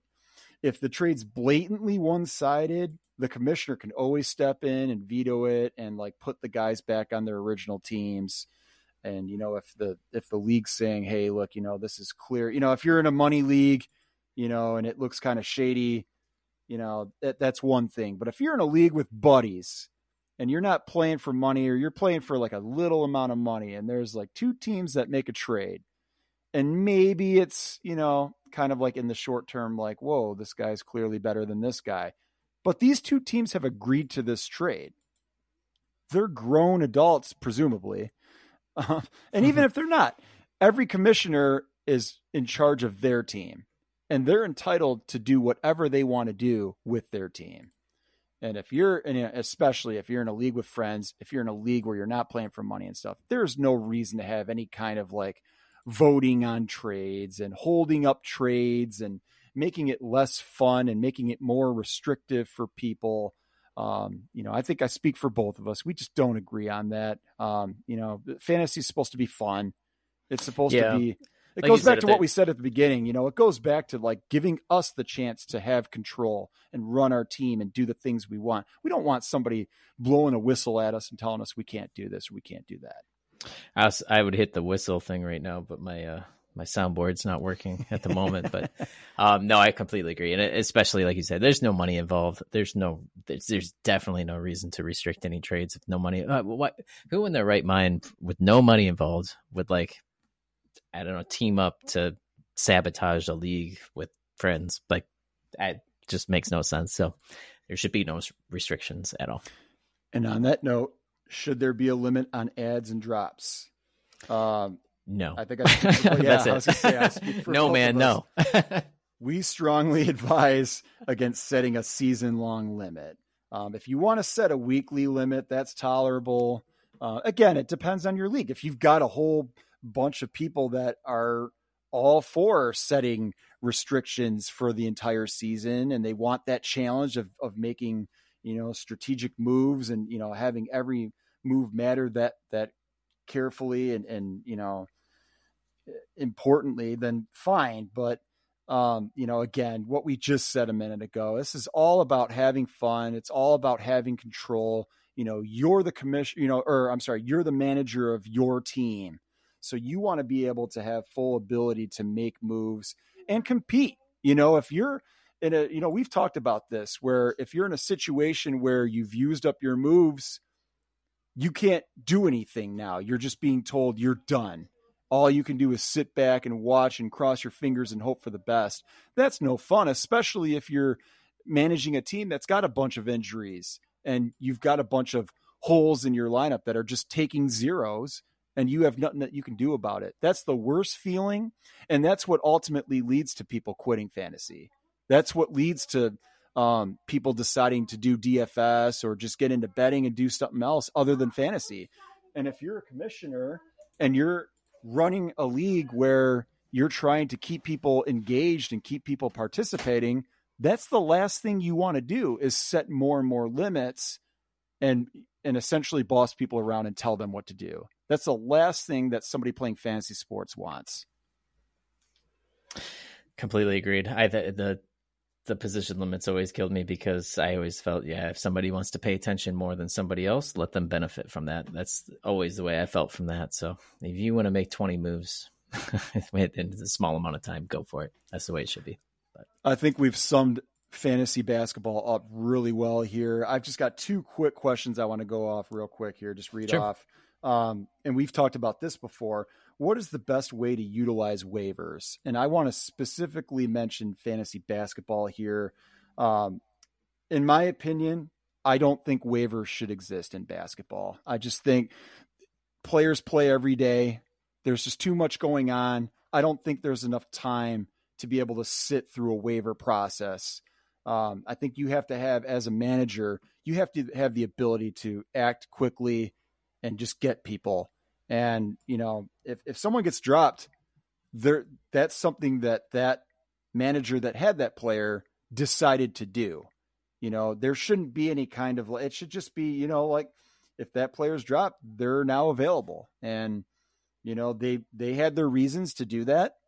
So anybody that chooses to pick that player up, that's their choice. And, you know, it could be unfair at times if somebody misses out on an opportunity to add somebody who was dropped, and they say, you know, oh, I was in the middle of something at work, you know, I couldn't just jump right on and grab them, and somebody else got them before me. That's not fair.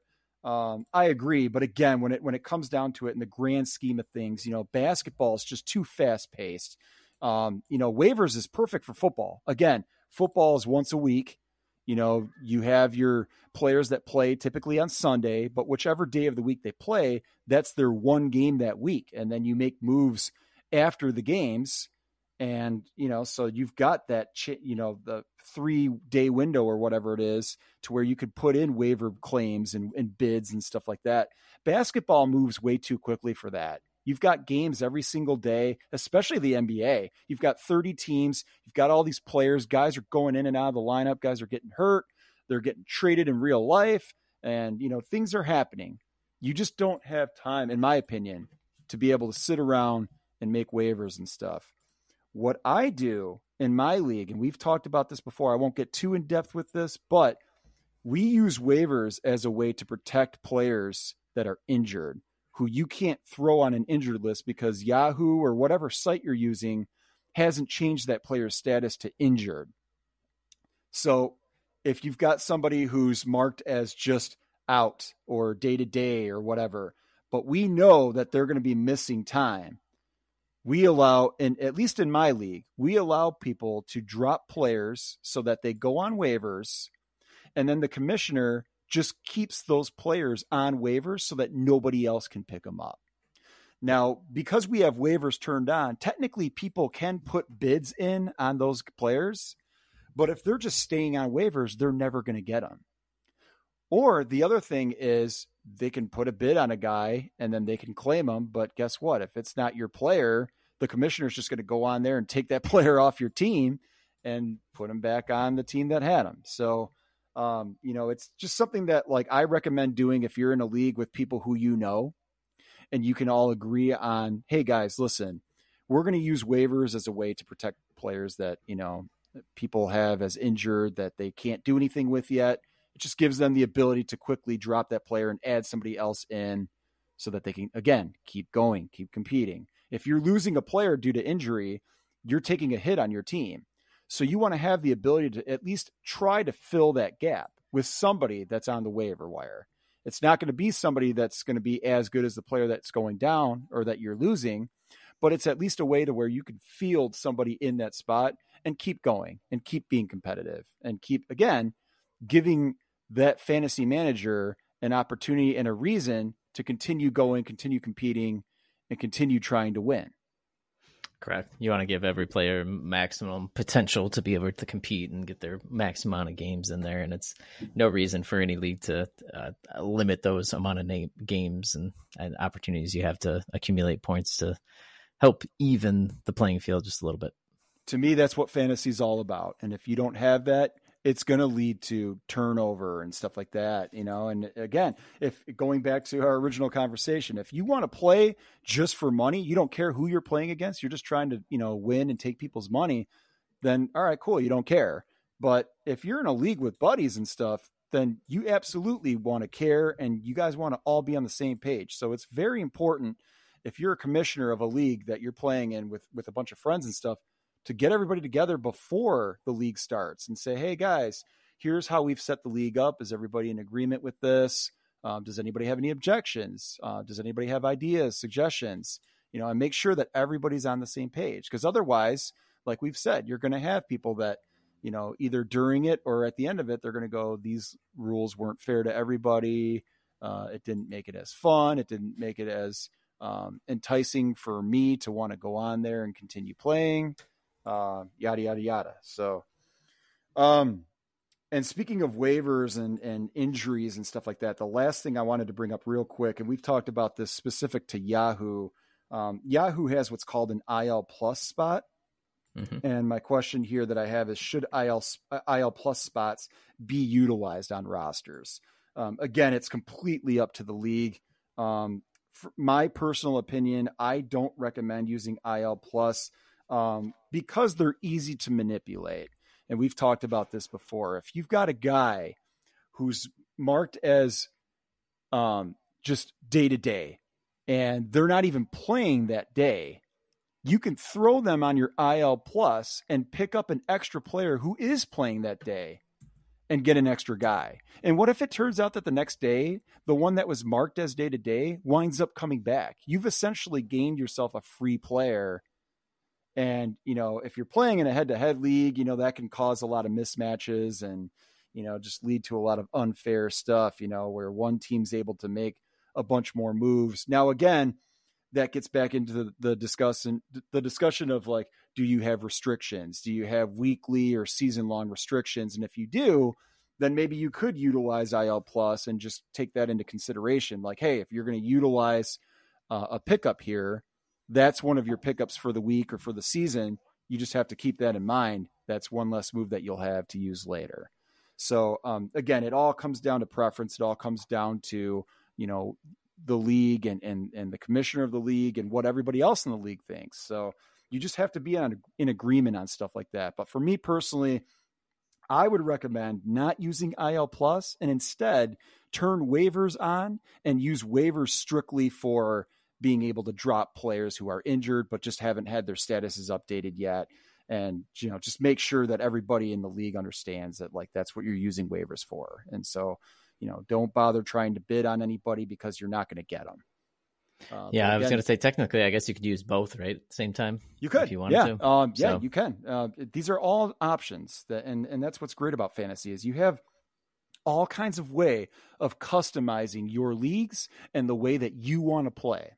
So again, to kind of bring this conversation full circle and wrap it up here, it all comes down to what you, the fantasy player, want to get out of the experience, in my opinion. If you want to, you know, strictly play for money, you don't care who you're playing against. You don't care if your draft is online or whatever. You just want to, like, play and try to win and try to make money. Then you can play whatever way you want to play. You can play roto and you can just, you know, throw your team out there. You can do best ball. You can just draft and don't even worry about trades and, you know, pickups and stuff like that.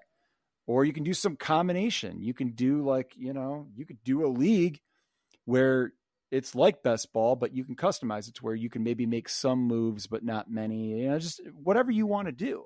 It's all up to you. And then if you're playing in a league with friends and people, you know, it's really important that you communicate with those people too and make sure that everybody's in agreement, everybody's on the same page, because otherwise people are going to argue and not have fun and ultimately stop playing. And that's not what you want. You don't want leagues that are imbalanced. You don't want, especially if it's head-to-head, you don't want 2 or 3 teams at the bottom that aren't setting their lineup and haven't touched their team since the beginning of the year, and they're going up against other teams, and then the matchups get mismatched, and, you know, you've got all kinds of advantages one way and disadvantages in other ways, and it leads to a huge imbalance. So yeah, no, that's probably the biggest nightmare I think with fantasy sports is the imbalance there. But yeah, it's a reason why a lot of people quit it and exactly just, and wind up just doing DFS or just doing betting and stuff like that. You can do all of these things, but I was gonna say I feel a lot of people quit and they don't really voice their concerns to the actual commissioner or to the entire league. They usually just tell somebody else a lot of the time, and do it. I mean, do it before the season. Like, that, put it out there. Let everybody know. Like you said, you got to get with your friends. Usually it's a group of friends that you're in a league with, and talk it out, vote on stuff. Who cares? Like, hash it out, like, discuss things that are positive, negative, and get your league almost as perfect as you can. So everybody's having the most amount of fun, like you said. So, yep. I think you do it before and after the league. I think you do it right before the season, you know, when you're getting ready to figure out who's committing for the upcoming year. Yep. And then I think you do it at the end of the year so that people have it fresh in their minds and they can you can get everybody's thoughts. You know, how did it go? You know, how did you guys like this setup? How did you like these settings? You know, and who has suggestions for changes, you know? Yep. It's like the professional world. You got to have your lessons learned and go over those things. So absolutely, that's super important. I agree. But yeah, I mean, absolutely. I think that covers a lot of everything. Like I said, I know you huge got conversation, little more experience with the commissioning and the setting up of leagues than I do. I'm more or less just a player on my end, but there's so many things you don't think of that you need to think of. So hopefully some of this conversation, hopefully if there's one thing that, you know, made you think, hey, maybe I should tweak something with my league, or maybe I should talk to my friends about this league and a setting we have set, go do it, voice it, voice your concerns, everybody's got to be happy. That's the main thing, is as happy as possible. I guess I should say not everybody can always be happy, but yeah, hopefully this helps. This thing will be out. We'll you know, put it out even closer again. You know, maybe we'll republish just this segment as the draft days get closer for a lot of people. But yeah, hopefully you enjoyed it. Hopefully you learned some stuff. Hopefully you got some ideas from it. And if you're new to fantasy, this is a great introduction. You got a lot of information at one time. So you got a nice crash course. And if you're not new to fantasy, like I said, hopefully you pick something up. But yeah. And feel free to reach out if anybody is listening to this and has thoughts on this or any ideas of their own. Please reach out, contact us. We'll do an actual mailbag episode if we, get enough questions and get enough feedback. So please reach out to us. Agreed. And yeah, you can send that feedback directly through, Spotify and Spotify for podcasters. There's a message place. You can send us voice messages actually. And then as you mentioned, we're on X, Twitter, we're on Threads. You can find us. At Menace Podmen. We get new episodes every week. Hopefully you enjoyed this one. And we'll talk to you next week. Thanks, Scott. Thank you.